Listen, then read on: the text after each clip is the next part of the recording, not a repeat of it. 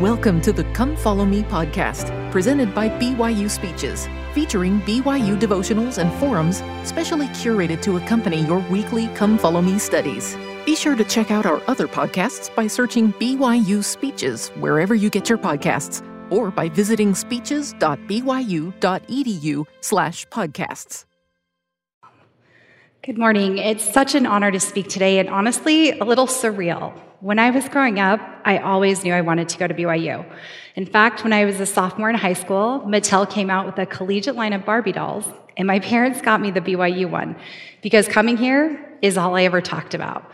My BYU Barbie sat up on a shelf in my bedroom as my vision board of sorts because BYU was always the goal. I'm so glad it became a reality, both then as a student and now with the opportunity I have to work here on campus. A few years ago, I was going through some old boxes and actually found that Barbie, and it now sits in my office. It's amazing how life comes full circle. BYU has always been part of my story and has blessed my life immensely. I'm grateful to this university for all that it is, all that it stands for, and the ways it has changed me for the better as a student and now as an employee.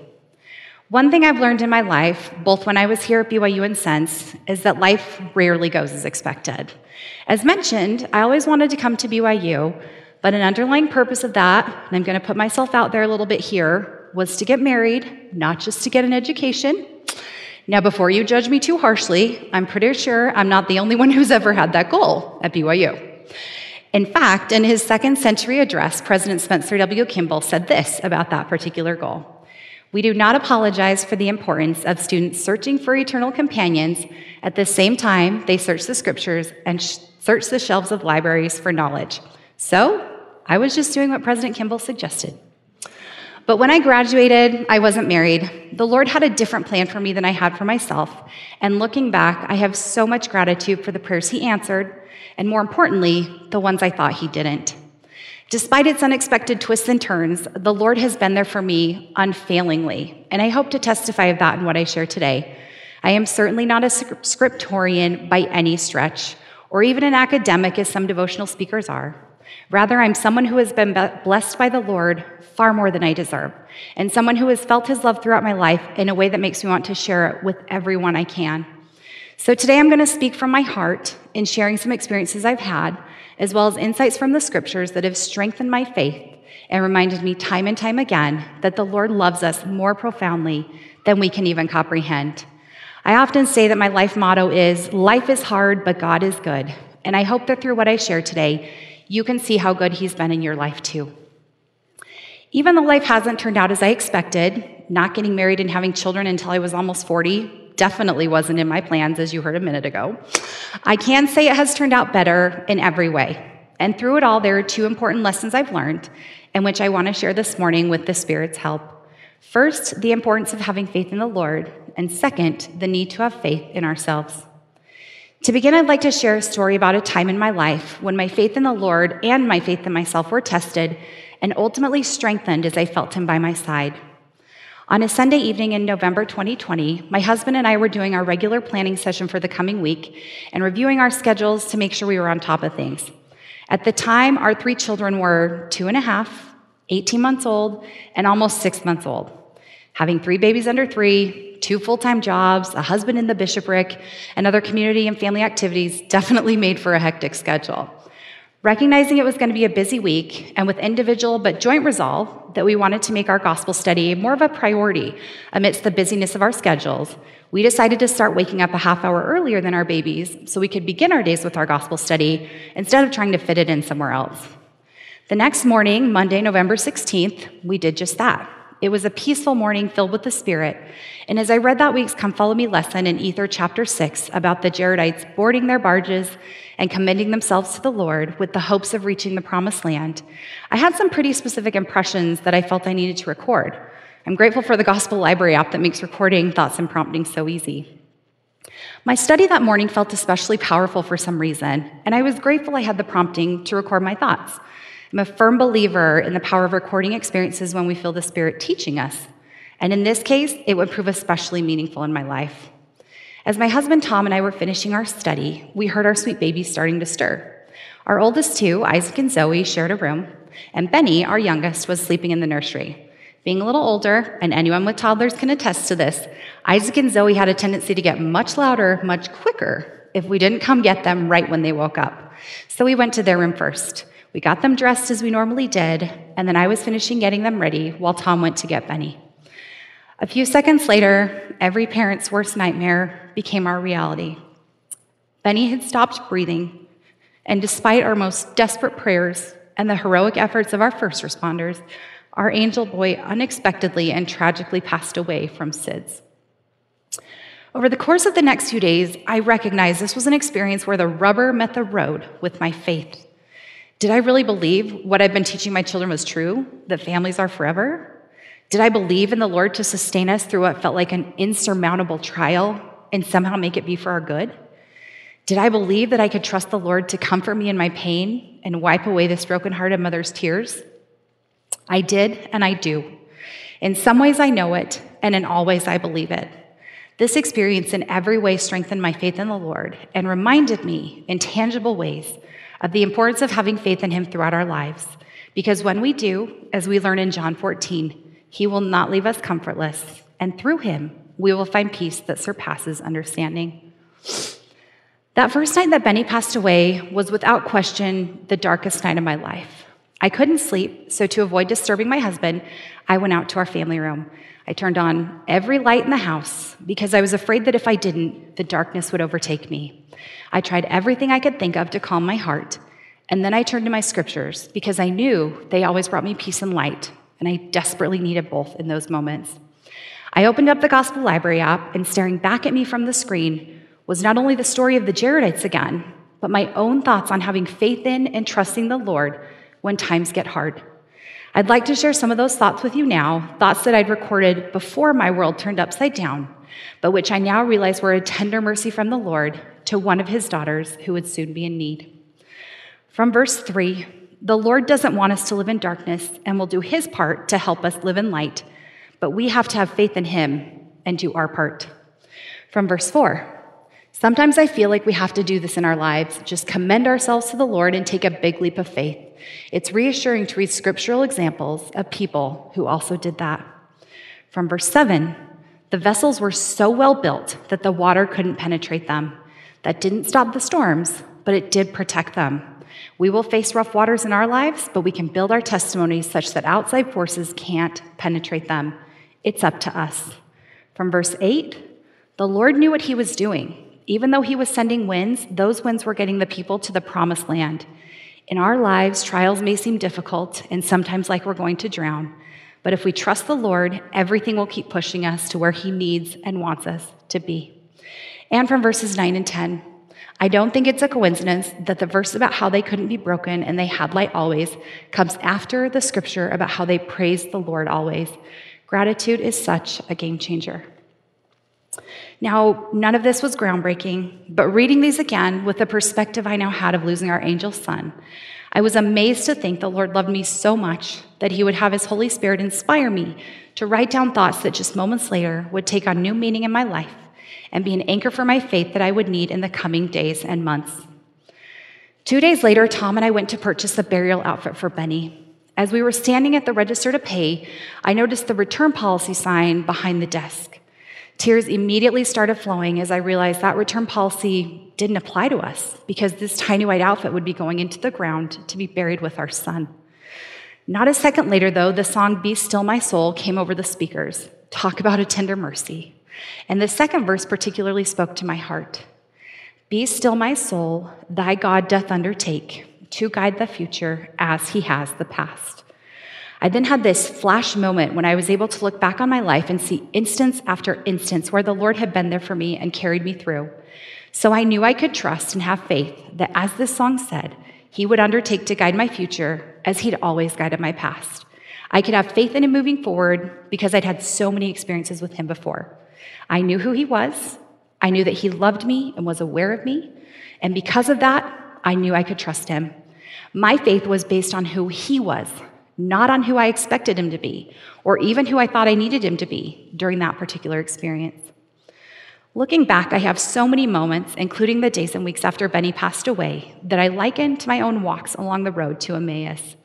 Just like those disciples, I'm confident the Lord has always been by my side, even though at times I might not have seen him. Whether it's because I wasn't looking or because I was expecting something different, I'm grateful that also, like those disciples, eventually my eyes have been opened and I've been able to recognize the miracles He's provided along the way. In fact, once I started looking for the wonders the Lord was working in the days and weeks after Benny passed away, I was simply amazed. There were so many miracles that I started capturing, capturing them in an online journal, walkswithbenny.com, because I didn't ever want to forget how good the Lord was to us. Every miracle brought us closer to Him, and I love looking back on them now as they continue to strengthen my faith in the Lord and in His love. In order for us to have faith in the Lord, we have to get to know Him. And one of the beautiful things I found in learning about the Lord is the more I learn about Him, the more I also learn about myself and who I am to Him. I've had many moments throughout my life, as I'm sure we all have, when I definitely don't feel worthy of His sacrifice and love. But as I've struggled through those moments, clinging to who I know He is and focusing on my faith in Him, I feel He has also reminded me to have faith in myself. One of my favorite quotes comes from a devotional Elder L. Tom Perry gave here at BYU in 1974. During his address titled Be the Best of Whatever You Are, he said, One of the greatest weaknesses in most of us is our lack of faith in ourselves. I know this is something I've struggled with in my life. As Elder Perry says, I think it's something we all struggle with from time to time. But as I've thought about this over the years and considered the importance of having faith in myself to work through life's challenges, I've come to see just how important this is to the Savior. We need to have faith in Him, but He also wants us to have faith in ourselves. Every day I work with individuals facing trauma, and I wish I could speak this truth into their hearts and let them know how much the Lord loves them and wants them to believe in themselves, because that knowledge can make a powerful difference in our healing and growth. We are all children of God. It's one of the first things we learn in primary because it's one of the most foundational things we can teach our children and remind ourselves I've been singing the song, I'm a child of God, to my children since before they were born. And each time I do, I feel such a powerful witness that indeed they are children of God, and that I, as their mother, have a precious and timely stewardship to help them understand that too. In a recent YSA devotional by President Russell M. Nelson, which many of you hopefully saw, our dear prophet said, I believe that if the Lord were speaking to you directly tonight, the first thing he would make sure you understand is your true identity. My dear friends, you are literally spirit children of God. Knowing this can help us have faith in ourselves to accomplish great things. So, to remind you of that this morning, I wanted to share a short video. Three, go. I am a child God, and He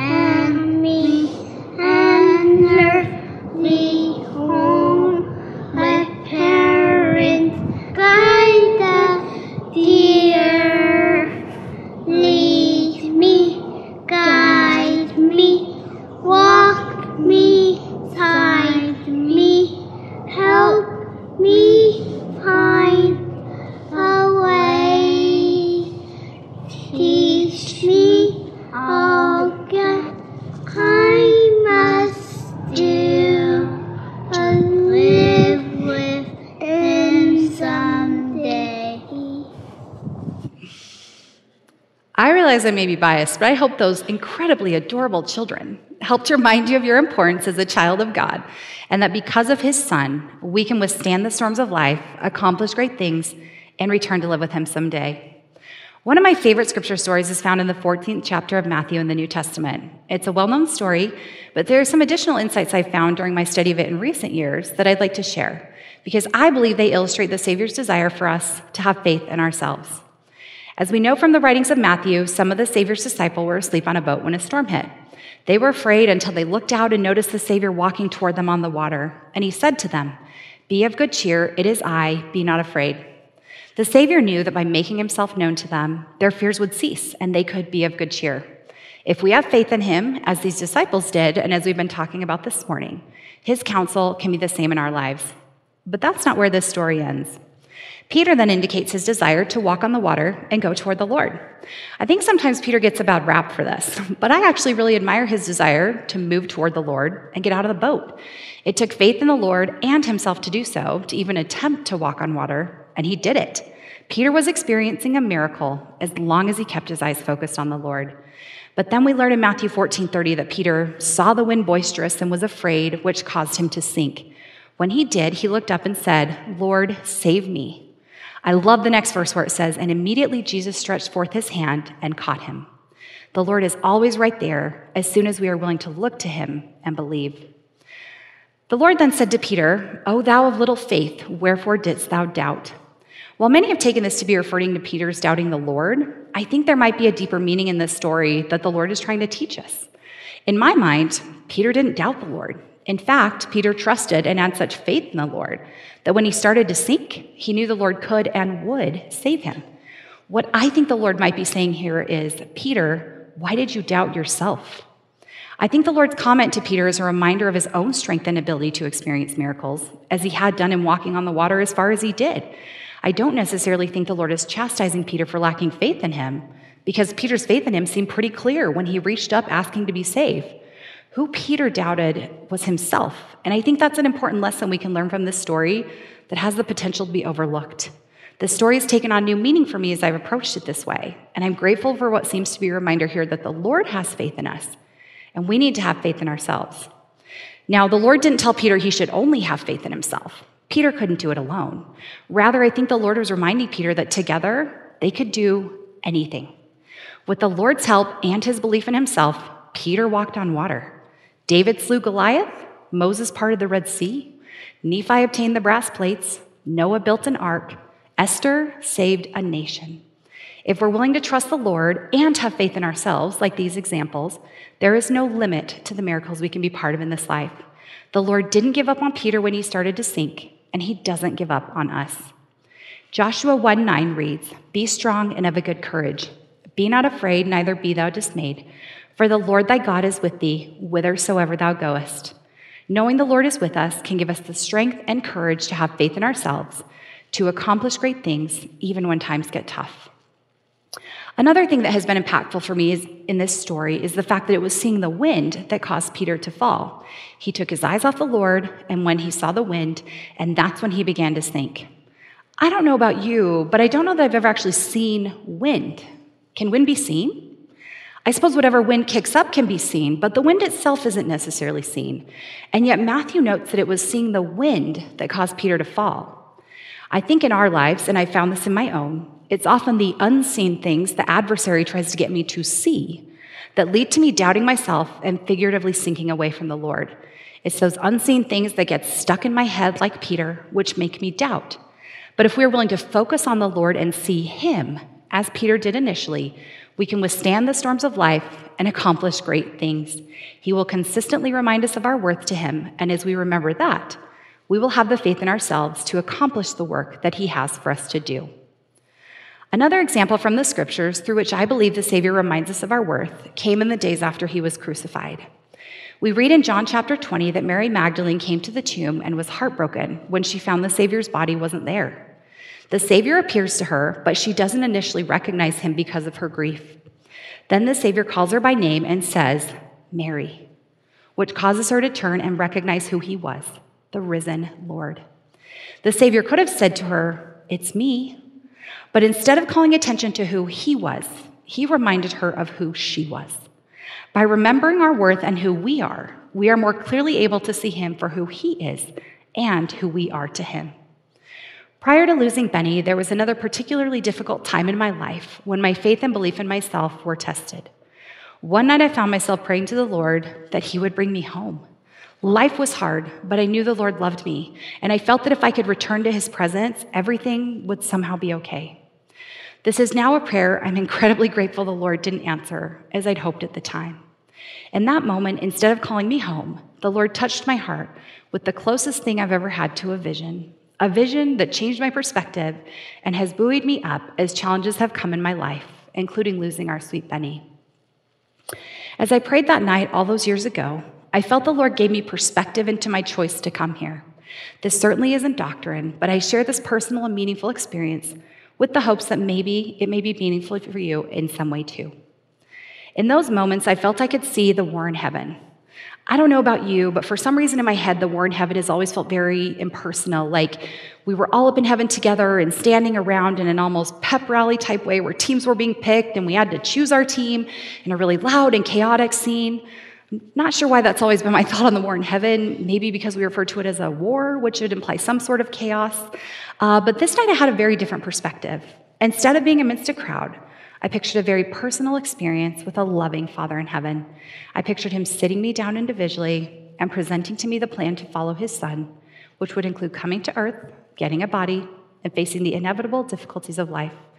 In all of my premortal and angelic exuberance, I picture myself saying, Yes, yes, of course, that's what I want. I know I can do it. Send me down.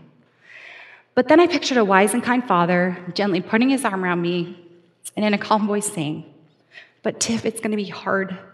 Life isn't going to be easy. At 20, your first marriage is going to end. At 30, you're going to face the reality of being a victim of sexual violence. At 40, you're going to lose Benny. Are you sure this is what you want to do? I then pictured myself taking a moment, looking at this plan that the Lord had designed just for me, and then with all the faith my eternal self could muster, even more resolutely saying, Yes, yes, of course that's what I want. I know I can do it. As members of the Church of Jesus Christ of Latter day Saints, one of the core tenets of our faith is the gift of agency. We believe our agency existed before we came to earth and that we made the choice to keep our first estate and come here. In thinking about that choice and in having this perspective that I believe the Lord blessed me with during that particularly challenging time in my life, I realized that if all life was meant to be was hard, I wouldn't have signed up for it. I don't think any of us would have. But when I made this choice, when we made this choice, I believe we had an eternal perspective that helped us understand that the eternal joy available in and through the Savior far exceeded any earthly pain or struggle we would face. Yes, I believe we knew life would be hard. To what extent, I'm not sure. But I also believe that our eternal selves believed in the Lord and believed in us to face this earth life and come out on top. Whenever my mortal mind starts to doubt, I remind myself of this experience and I trust the eternal Tiffany, who, with a grander perspective, believed in herself to withstand the storms of life with the Lord's help. I'd now like to offer three suggestions that I believe will help us increase our faith in the Lord and in ourselves. First, preparing for miracles. Second, surrounding ourselves with good people. And third, partaking in the power of praise. First, preparing for miracles. Another story I love in the New Testament is when the Savior raises Lazarus from the dead. There are so many things to love about this story, such as the fact that the Savior weeps with Mary and Martha and perfectly empathizes with them in their grief. But as I've been studying this story more in recent months, there's another aspect that I find really powerful. When the Savior arrives at the tomb where Lazarus has been buried, there was a big stone in front of the entrance. And in John 11 39, we read that Christ asked the people to take away the stone before he told Lazarus to come forth. As I've been studying this recently, initially I wondered why the Savior didn't just remove the stone himself. We know he could have. But instead, the Savior first required the people to do something as a witness of their faith. He was about to perform a miracle, but in order to do so, the people had to roll away the stone. They had to prepare the way. He didn't need them to, but he knew they needed to. What stones are in our lives that keep us from the Savior's miracles? As we talked about earlier, what unseen winds are making us doubt and keeping us from getting closer to the Lord? Are there preparations in our lives that, if we made them, would allow for miracles? As with anything like taking a college exam, preparation typically precedes success. Sure, we can hope for a miracle, but the likelihood of scoring an A on a test you didn't prepare for is probably fairly low. On the flip side, if we prepare and roll away the barriers, miracles can become our reality. If we want to see miracles in our lives, what preparations are we making to that end? The amazing thing is that once we're willing to do something and prepare the way for the Lord, from getting out of the boat and walking on water to rolling away a stone, our faith in Him will increase when we witness the incredible miracles He brings into our lives. And our faith in ourselves will increase as we see our own strength, willingness, and ability to take action. Second, surround yourself with good people. I have been blessed with so many incredible people in my life, from the family I was born into, the friends who have become family, my incredible husband and the family I married into, the family that I've helped create, and incredible friends in my neighborhood wards and in my work, I know I wouldn't be here if not for the good people around me. Good friends remind us to believe in ourselves even when we don't. Good friends allow us to lean on their faith when our own faith may feel weak. Good friends bring us closer to the Lord in a way that strengthens and uplifts us. Good friends can bring miracles into our lives, like the story we read about in Luke chapter 5. This story tells of a man, a leper, who was surrounded by good people. This leper had a group of friends who brought him to the Savior to be healed. When they realized they couldn't bring him into the home where the Savior was because there were too many people crowding the doorway, they climbed up on the roof, removed it, and lowered their friend down to the Savior to be healed. Talk about effort. Couldn't we all use friends like that? I then love in verse 20 where it says, And when he, being the Savior, saw their faith, he said unto him, Man, thy sins are forgiven thee. Because he saw their faith, the faith of this man's friends. By surrounding himself with good people, this man was brought to the Lord and miraculously cured of his leprosy. Surrounding ourselves with good people can help bring us closer to Christ in a way that will ultimately increase our faith in him and in ourselves. In a devotional given earlier this spring, Sister Neill F. Marriott spoke to this principle and referred to the good people around us as our cloud of witnesses. She shared that in the race of life, we need to have a cloud of witnesses who will point our souls to the author and finisher of our faith, Jesus Christ. She stated, When life is full of concerns, let's look to the witnesses of the Lord all around us. By surrounding ourselves with good people, our faith in the Lord is strengthened as they point us to Him, and our faith in ourselves is strengthened as they remind us of our worth. Third, partake in the power of praise. As I mentioned earlier in my study of the Jaredites, Ether 6 9 shares how they sang praises unto the Lord all day and all night, and it says they did not cease to praise the Lord. The chapter goes on to say that no monster of the sea could break them, and they eventually made it to the promised land, where they again praised the Lord for his goodness. As I noted when I studied these verses, I don't think it's a coincidence that a verse about their strength came after a verse about their praise. In November 2020, President Nelson shared a message with the world about the healing power of praise and gratitude. This worldwide message just happened to occur on the day of our sweet Benny's funeral. And because of that, the words of our dear prophet resonated with my husband and me in a way they may not have otherwise. President Nelson said, No matter our situation, showing gratitude for our privileges is a fast acting and long lasting spiritual prescription. As with any prescription, though, the power of praise cannot be accessed unless we're willing to actively partake of it. If we're willing to exercise gratitude and be active in our efforts to praise the Lord, that is when the power will manifest in our lives. There is great power and healing in praise, as President Nelson wisely counseled, and as the scriptures repeatedly teach, a power that strengthens our faith in the Lord as we acknowledge his presence and work in our lives. And when we actively partake of the power of praise, we can more easily recognize our own worth as God's children, upon whom he so abundantly pours blessings and abidingly shows his love. I hope that through what I've shared this morning, you've been able to feel the Lord's love for you and his desire for you to have faith in yourself. If you walk away with anything today, I really hope that's it. I hope you've also felt a desire to strengthen your faith in Him, as doing so will lead to confidence and peace in our increasingly difficult world. And I don't know about you, but any increase in confidence and peace right now definitely feels welcome. By focusing on the three suggestions I've mentioned preparation, people, and praise I love that they all start with P because hopefully that makes them easier to remember. Our faith in the Lord will increase, and in turn, our faith in ourselves will increase as well. To end, I want to share one of my favorite quotes that has been attributed to Sir Winston Churchill. To every man, and I would add woman, there comes in his lifetime that special moment when he is figuratively tapped on the shoulder and offered a chance to do a very special thing, unique to him and fitted to his talents. What a tragedy if that moment finds him unprepared or unqualified for that which would be his finest hour. My friends, each of you is here on this earth for a reason a reason designed by loving heavenly parents. You will be given opportunities in your life to do very special things, unique to the abilities and talents that were given to you by those loving heavenly parents. They made you individually and intentionally, and they have a great work for you to do. But in order to do that work, to embrace your finest hour, you need to be prepared with the solid foundation of faith in the Lord and in yourself. And finally, a scripture from Words of Mormon 1 7. And now I do not know all things, but the Lord knoweth all things which are to come. Wherefore he worketh in me to do according to his will. Like Mormon, I don't know all things. I can't even pretend to know all things. And in fact, the older I get, the less I realize I know. But like Mormon, I too trust in the Lord and hope that he will work in me to do his will. Being on this campus, I see examples every day of the good he is working through all of you. And I thank you for the strength and goodness and light you share.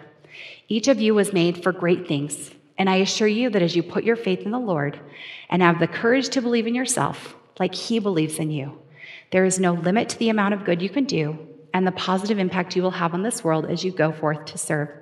And I say these things in the name of him on whom my faith rests, even Jesus Christ. Amen. You've been listening to the Come Follow Me podcast, presented by BYU Speeches. Please check out our other podcasts of recent speeches, classic speeches, and BYU Speeches compilations on love and marriage, overcoming adversity, by study and by faith the prophet Joseph Smith, and Jesus Christ, our Savior and Redeemer. Go to speeches.byu.edu and click on podcasts for more information. You can also find all BYU Speeches podcasts at your preferred podcast provider.